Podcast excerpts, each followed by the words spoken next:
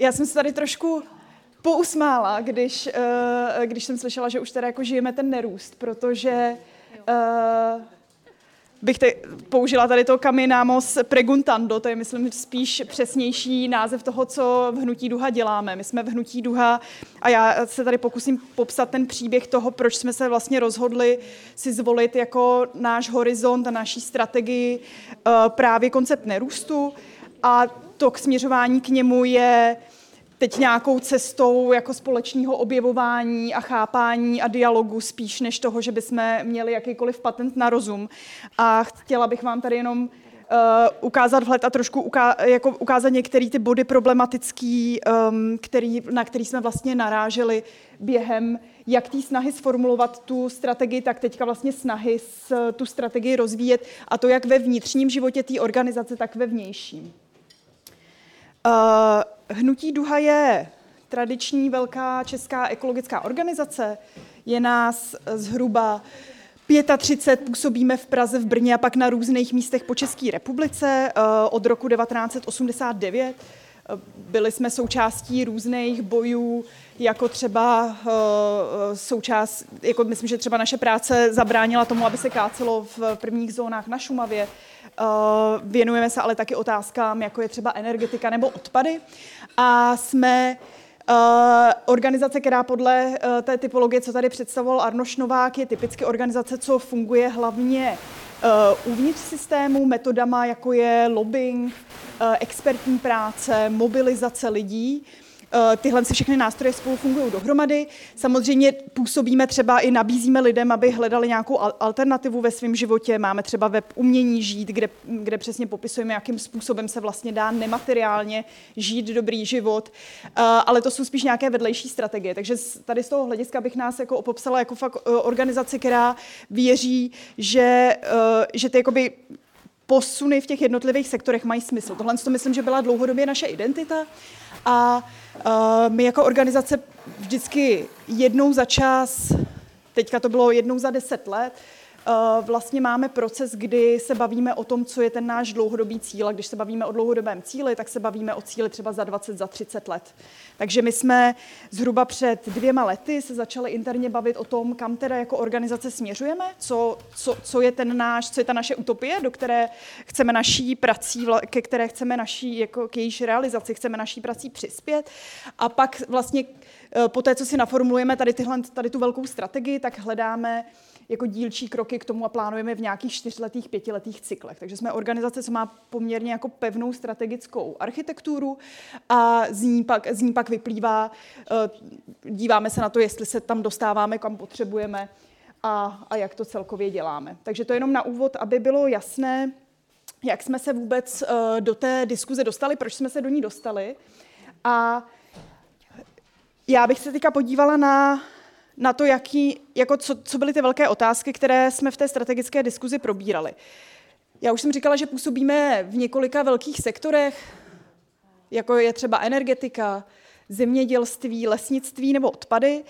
A myslím, že to tady bylo vlastně řečeno poměrně jasně. My jsme se bavili o tom, že ta řešení, která nabízíme, tak mají své velké limity. Konkrétně třeba víme, že ten masivní přesun k obnovitelným zdrojům energie má své ohromné materiální náklady. To znamená, když se bavíme o uhlíkové neutralitě v roce 2050, což je teďka, myslím, na většině, ve většině eh, míst na České republice jako obecně jako přijatý nějaký cíl směřování té společnosti, tak zároveň uh, se tam vtírá otázka, jakým způsobem, co to znamená vlastně z hlediska zdrojů a materiálů, co to taky ale hledá, uh, znamená třeba z hlediska dalšího vývoje energetického systému a toho, kdo ho ovládá, kdo v tom energetickém systému má moc. To znamená, že to samotný přesun k těm obnovitelným zdrojům není vlastně dostatečnou odpovědí na problémy, které v tom systému vidíme. Eh, stejně tak, jako teďka vidíme masivní selhání vlastně regulace energetického systému a myslím, že je potřeba se stejně jako v roce 2008 ptát o tom, jestli tak zásadní věc pro lidi, jako je energie, vlastně nepotřebujeme zajišťovat jiným způsobem než tím klasicky tržním. Jestli vlastně to není nějaký veřejný statek, ke kterému, což tady, o čem třeba mluvil Tadeáš, je, jestli vlastně nepotřebujeme vytvořit takový systém, který bude spravovat ten ener, ty energetické zdroje opravdu jako, jako eh, ty takzvané commons, jako Jak se řekne komoc česky? Jako ty veřejné statky. Společně sdílené statky. Tak, přesně tak. Takže to, to je jedna z věcí, na kterou jsme naráželi. Další, na kterou jsme uh, naráželi, je přesně to, že když to tady taky bylo zmíněno, když vidíme ty scénáře té dekarbonizace, tak vám dojde, že to prostě nevychází. A to je opravdu strašidelný. Jo? Když si na to sednete, na ty modely, tak přesně tam dojdete k tomu, že bychom měli, aby jsme dosáhli toho maximálního globálního oteplení nebo zvýšení eh, globální průměrné teploty o 1,5 stupně do roku v té druhé polovině eh, našeho století, tak bychom museli dekarbonizovat ekonomiky rychlostí 7% ročně, což je přesně ten Usain Bolt, který běží ještě třikrát rychleji, než běží teď. Což, když se podíváme historicky, tak některé státy tady toho tempa dekarbonizace dosáhly. Bylo to například Rusko v 90. letech, když jim skolabovala ekonomika. To je jeden příklad. Další takový příklad je e, Francie v 70. letech, když tam masivně stavěly jaderné elektrárny. A teď si můžeme bavit, je to teda, co, co, jakou, jakou, jaký signál o, o těch variantách eh, vývoje v tom současném systému nám to vlastně dává. Uh, a pr- přesně ten případ uh, další je, že ty současné modely, které ukazují, že ta dekarbonizace je možná, vy vlastně do toho modelu potřebujete v nějaký moment dosadit něco, co, co vám ukáže, že ta rovnice funguje. A v tomhle případě je to ten slavný takzvaný BECS, BECCS, což se jmenuje Bioenergy Carbon eh, Capture and Storage. Eh, a je to taková magická formule, která vám přesně umožňuje v tom modelu dostat eh, z atmosféry nebo jakoby zastavit mm, přidávání emisí do atmosféry tím, že vlastně vytvoříte že a to je ten mechanismus toho, že vlastně rostou stromy, které pohlcují uhlík, vy je pak uh, vlastně energeticky využijete. Uh, ale ty emise z nich zachytíte a tím vlastně máte jakoby takový jako nástroj, což je samozřejmě někde, někde to trošku funguje, ale je to spíš jakoby koncept představy toho, jak se zbavíme jakoby velké části těch emisí, ale samozřejmě to vyvolává ohromno, ohromné otázky ohledně biodiverzity, přesně zabírání půdy a dalších věcí. Takže to, je, eh, to jsou přesně pak ty otázky, co se vám, když se díváte na ty jednotlivé sektory, tak si říkáte, ježiši, jak je to možné? To prostě fakt eh, nevychází a my vlastně v tom uh, jakoby jedeme dál. A, uh, a to by, Přesně tak, nebo třeba ještě ten efekt zpětného účinku, toho, že když podporujeme lidi v tom, aby třeba si zateplovali baráky, aby se vytvářely úspory energie nebo úspory materiálů, třeba v cirkulární ekonomice, tak vlastně to se na tom celkovém objemu vlastně propisuje velmi minimálně.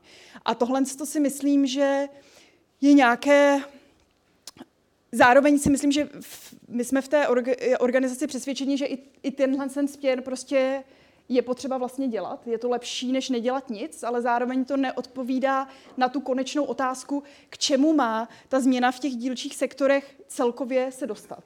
Takže tohle to byl jeden z těch bodů, kdy jsme si uvědomili, že vlastně ta uh, odpověď naším cílem je uhlíková neutralita, nebo naším cílem je proměna energetiky tak, aby byla poháněná čistě obnovitelnými zdroji. Eh, takže to vlastně není odpověď dostatečná, která nás nedovede k, ke společnosti, která bude stabilní a která bude dlouhodobě prosperovat. Dalším takovým bodem, který se v těch našich interních diskuzích hodně objevoval, byla právě ta věc, co tady už víckrát zazněla, a to je ta otázka, jestli ten současný systém nám vlastně poskytuje to, co jako lidé potřebujeme. Ať už je to nějaká, nějaké uznání, nějaký pocit bezpečí, já teď nemyslím bezpečí jenom ve slova smyslu eh, prostě kriminalita, ale bezpečí z hlediska toho, jestli jsem schopná třeba plánovat svůj život aspoň nějakým základním způsobem dopředu, jestli mám nějaké zajištění těch základních potřeb, jestli uh, mám pocit smyslu v nějaké každodennosti, jestli jsem schopná vytvářet smysluplné vztahy s lidmi, jestli uh, se můžu třeba podílet na rozhodování. A tohle jsou všechno uh, otázky, u kterých jsme si vlastně nebyli jistí, že to ten současný systém plně umožňuje. A tady těch problémů s, právě s tou kvalitou života nebo se respektive s tím um, nepropojením toho, eh, toho růstu a kvality života, tak to jsou přesně taky věci, které se nám eh, v té diskuzi objevily a které vedly k tomu, že jsme si řekli, že musíme uvažovat za tu změnu v jednotlivých sektorech. A konečně jsme měli velkou diskuzi o tom, co to znamená radikalita. V kontextu naší organizace. My jako organizace jsme, když se třeba podíváte na výzkumy veřejného mínění, tak vám, byť my třeba děláme hodně politické práce, tak vám lidi řeknou, že Hnutí Duha nedělá politickou práci. Myslím, že jsme vnímáni jako organizace, která na rozdíl třeba od Greenpeace nedělá tolik přímých akcí, které hodně polarizují a jsme řekla bych, že v tom spektru jsme vnímáni jako nějakým způsobem mainstreamovější, přijatelnější, ne tak radikální organizace. A my jsme se právě bavili o tom, co v kontextu těch problémů, co jsem popsala, vlastně znamená být radikální. Pracovali jsme právě tam s tím, že radikalita není, eh, jak to říct, není to, nebo že, že to je vlastně snaha jít po kořenu problému a že toho bychom se měli držet. Já uh, vlastně v tmavozeleném světě to v té knize uh, Arnoš Novák tu velkou diskuzi o tom, co je radikální, co není radikální, o tom, jak se třeba i hnutí duha vnitřně proměňovala z hlediska jako vnitřní diskuze o tom, jestli fungovat v rámci systému nebo uh, směřovat za něj, tak, tak se vlastně tahle otázka vracela. Takže za nás to byla i otázka, že se musíme mnohem víc zaměřit na na věci, které leží opravdu u zdrojů eh, v tom systému, což je právě třeba uh, otázka nadspotřeby. Teď musíme, samozřejmě jsou tam pak složité otázky, kde začíná nadspotřeba, u koho co znamená nadspotřebu. Jo? To je tam, je, je, je, myslím, že jasné, že každá z těch věcí vlastně vyvolává těch otázek jenom víc, ale my jsme si řekli, že se toho nebudeme bát.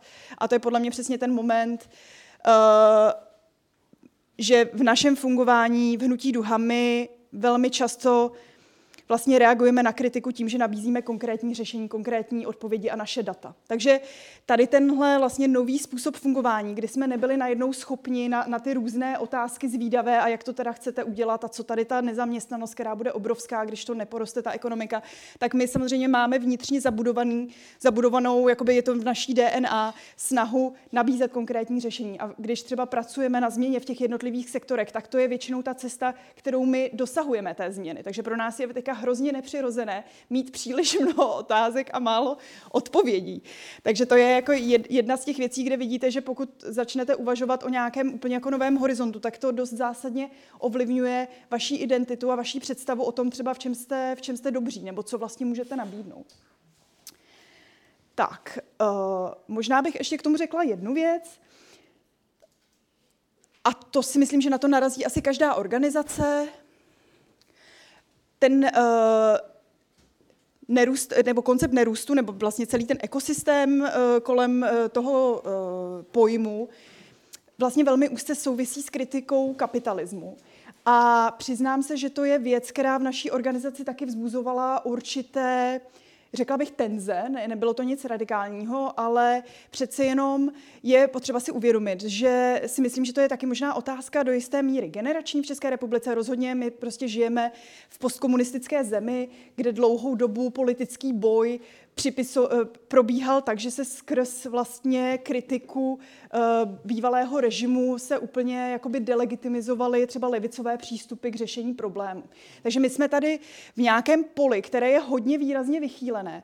A musím říct, že i v té interní diskuzi bylo vidět, že používat, třeba analyzovat kapitalismus nebo kritizovat kapitalismus bylo vnímáno jako byl tam cítit prostě určitý diskomfort. Jo. A tohle je, myslím, věc, na kterou musíme vždy myslet. Navíc představa toho, co... Jako, myslím, že jsme se vnitřně eh, shodli na tom, že kapitalismus problém představuje, byť jsme třeba k tomu nepoužívali jakoby klasické eh, jako levicovou kritiku, uh, ale třeba ta představa o tom, co teda přichází potom a jak by přesně měl vypadat ten přechod, už je jakoby hrozně, hrozně rozdílná. A já si třeba nemyslím, že ani tam budeme schopni jako do budoucna se jako organizace shodnout na tom, uh, jestli, že u nás jsou lidé, kteří třeba mají mnohem jako mají představu nějaké mnohem decentralizovanější, jakoby komunitně organizované společnosti. Jsou u nás lidé, kteří jsou víc etatisté. Jsou uh, u nás lidé, kteří třeba mají vlastně problém, uh, mají představu, že možná přece jenom nějakými jako většími úpravami toho stávajícího systému by se to dalo ještě udělat. Jako, že ta linka tam je furt taková hodně, uh, hodně Uh, nebo takhle, že ten, ty přístupy k tomu jsou prostě strašně různé a nemyslím si, že se to do budoucna nějak výrazně změní. Co mi ale přišlo užitečné, že právě ten nerůst uh, tyhle ty linky vlastně docela spojuje a každý si tam může vybrat trošku jako jiný fokus, s kterým je víceméně komfortní. Protože kdyby jsme opravdu na to šli čistě přes uh, přes nějakou jakoby vyloženě antikapitalistickou kritiku, tak mám pocit, že se vlastně daleko v, ani v té interní diskuzi nedostaneme kvůli těm mnoha identitám a hodnotám, co v té organizaci máme. Tak. Ano, tohle je naše nerůstová vize, kde jsme vtipně se skoro vyhnuli slovu nerůst, myslím. Uh, my o tom vedeme uh, a je potřeba říct, že, že, to, že to není, že se jako jenom nerůstově dusíme ve vlastní šťávě, ale do toho eh, dialogu o, o tady té nové vizi jsme přivzali, eh, přizvali celou řadu lidí zvenku.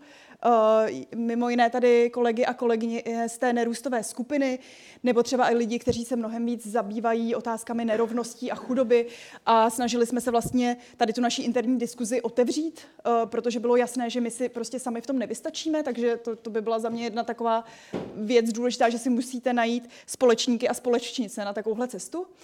A samozřejmě jsme měli velmi intenzivní diskuzi kolem slova nerůst, protože slovo nerůst i u mnoha mých kolegů a kolegyň způsobují prostě úplně uh, jako hrůzu, je potřeba říct. Uh, já se k tomu pak ještě dostanu, co, co si pod tím slovem nerůst jako primárně lidé představují, což, uh, což je prostě potřeba brát v potaz. A myslím, že tohle je nějaká strategická diskuze, kterou si každá asi organizace projde. U nás to, říkám to otevřeně, není to vyřešené. My uh, máme novou strategii, o které budeme v nějaký moment se uh, chtít bavit s našimi podporovateli. My máme asi 7 tisíc lidí, kteří nás pravidelně podporují finančně. Máme celou řadu organizací, s kterými spolupracujeme a tohle je to prostředí, do kterého chceme v nějaký moment říct, že tohle je nějaká naše nová vize a bavit se s nimi o tom. Ale třeba tady tu komunikační strategii jsme vlastně ještě nezvládli úplně vyřešit a to zda používat v ní slovo nerůst, tak to bude jeden jako z velkých oříšků a hodně se těším, jak to náš komunikační tým vyřeší. Nechám to z radostí na nich. Ale tady teda vidíte už vlastně hlavní body toho, jak jsme popsali tu společnost, ve které, ke kterému chceme jako ekologická organizace směřovat. A myslím si, že, že tam nějakým způsobem vidíte asi ozvěnu všech těch dnešních témat.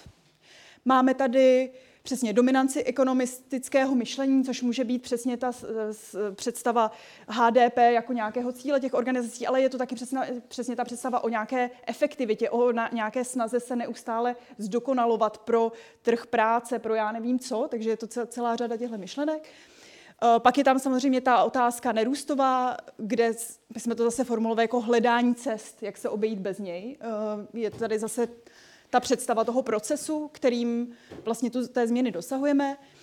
Otázka dobrého života, který vlastně nemusí stát na spotřebě materiálů, Uh, tržně poskytovaných. Tady je to zase otevření právě přesně té diskuze, jestli vlastně celá řada našich potřeb by se líp nezajišťovala v systémech, které, které vlastně jsou uh, jako veřejně, veřejně poskytované.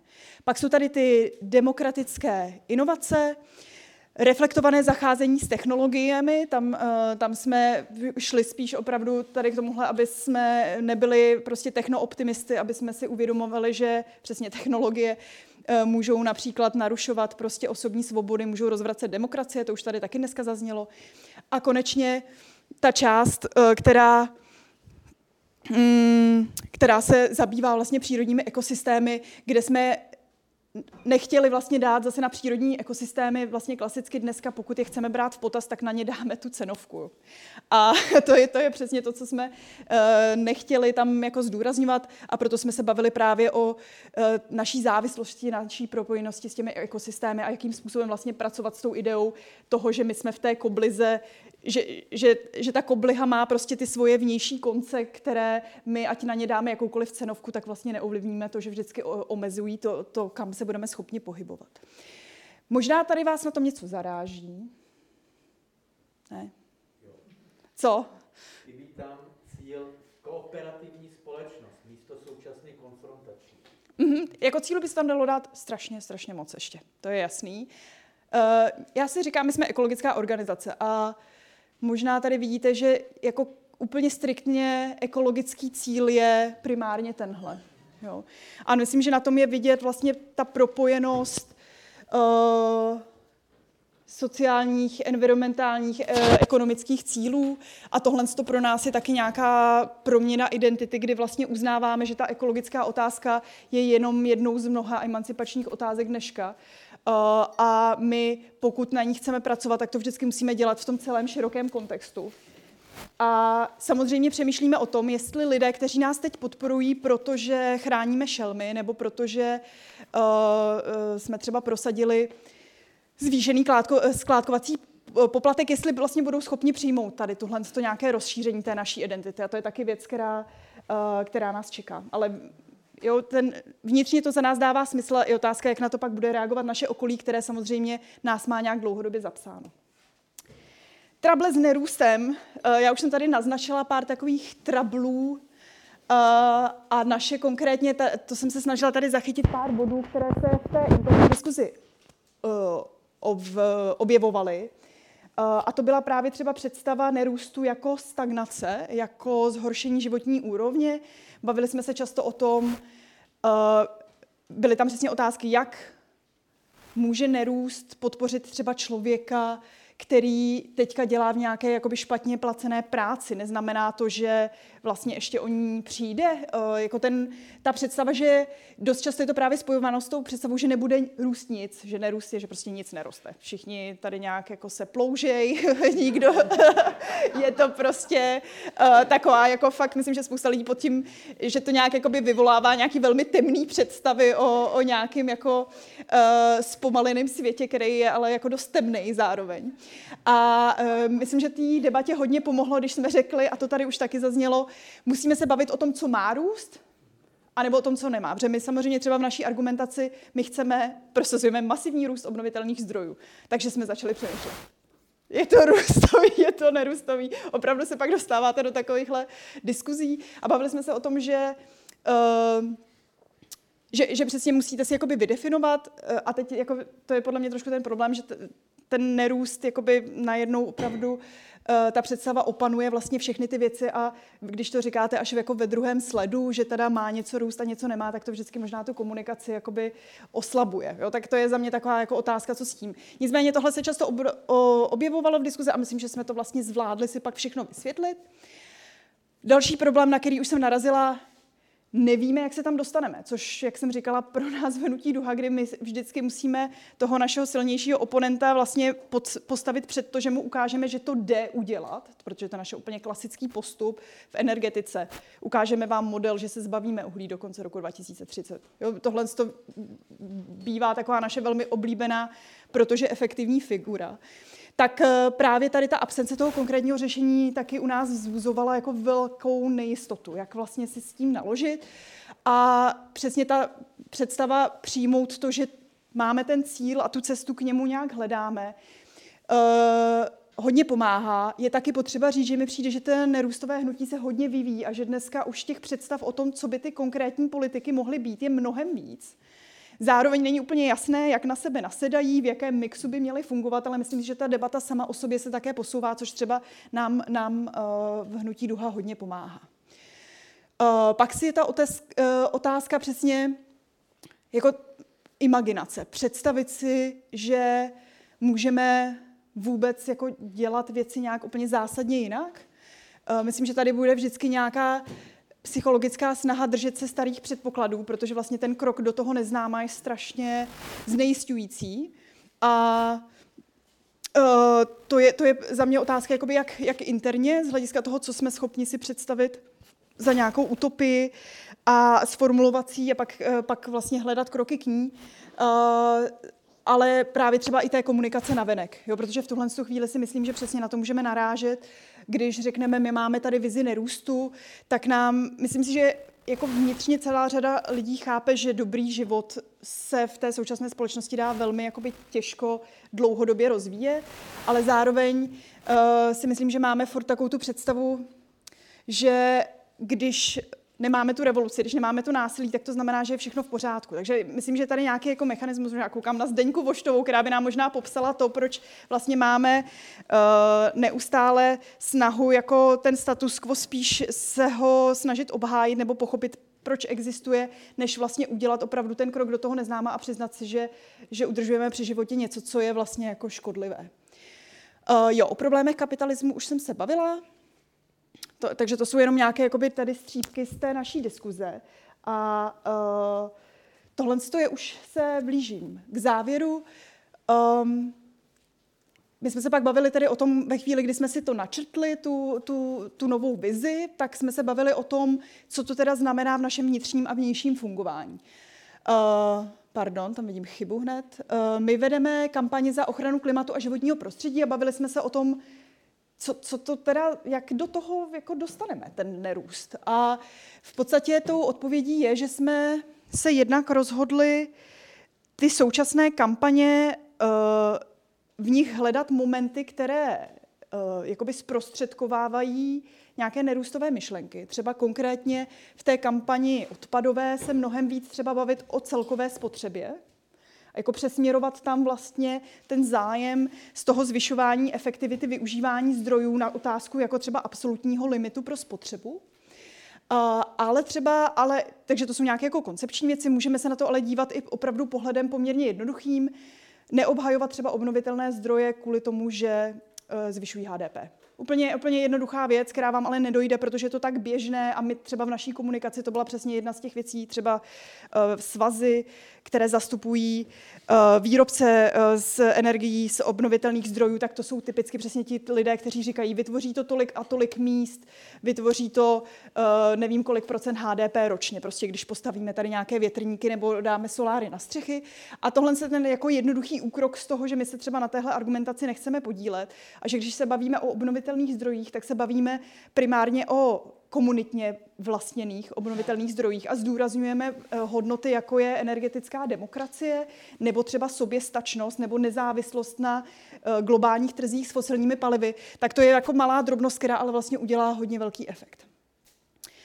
Uh, jo, pak uh, vlastně na čem jsme se shodli, že v tuhle chvíli nerůst není koncept, který by nám umožnil udělat to, co běžně děláme, a to řekneme, já nevím, za pět let, budeme mít tolik teravatů v obnovitelných zdrojích energie, takže bychom řekli, za, za pět let budeme mít nerůst. Nebo je, ne, vlastně to, my se snažíme hodně naše cíle eh, formulovat jako smart způsobem a to samozřejmě ten koncept eh, neumožňuje, proto jsme vlastně se rozhodli, že ta ambice, kterou si dáváme na ty příští čtyři, čtyři roky nebo pět let, bude opravdu ambice do toho tématu víc uh, proniknout, zasíťovat se s dalšími organizacemi, Eh, chápat nějaké naše vnitřní nebo jakoby psychologické diskomforty, které s tím souvisí, vlastně se s tím nějak jakoby zžít a pochopit, kde třeba je naše místo v prosazování té nerůstové strategie.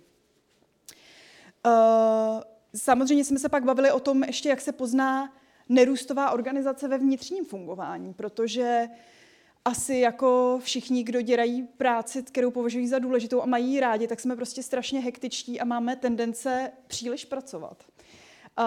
A bavíme se vlastně o tom, jak pokud máme jako vizi společenskou nerůst, tak jak vypadá nerůstová neziskovka. Doufám, že má, třeba byste mohli mít nějaký nápady.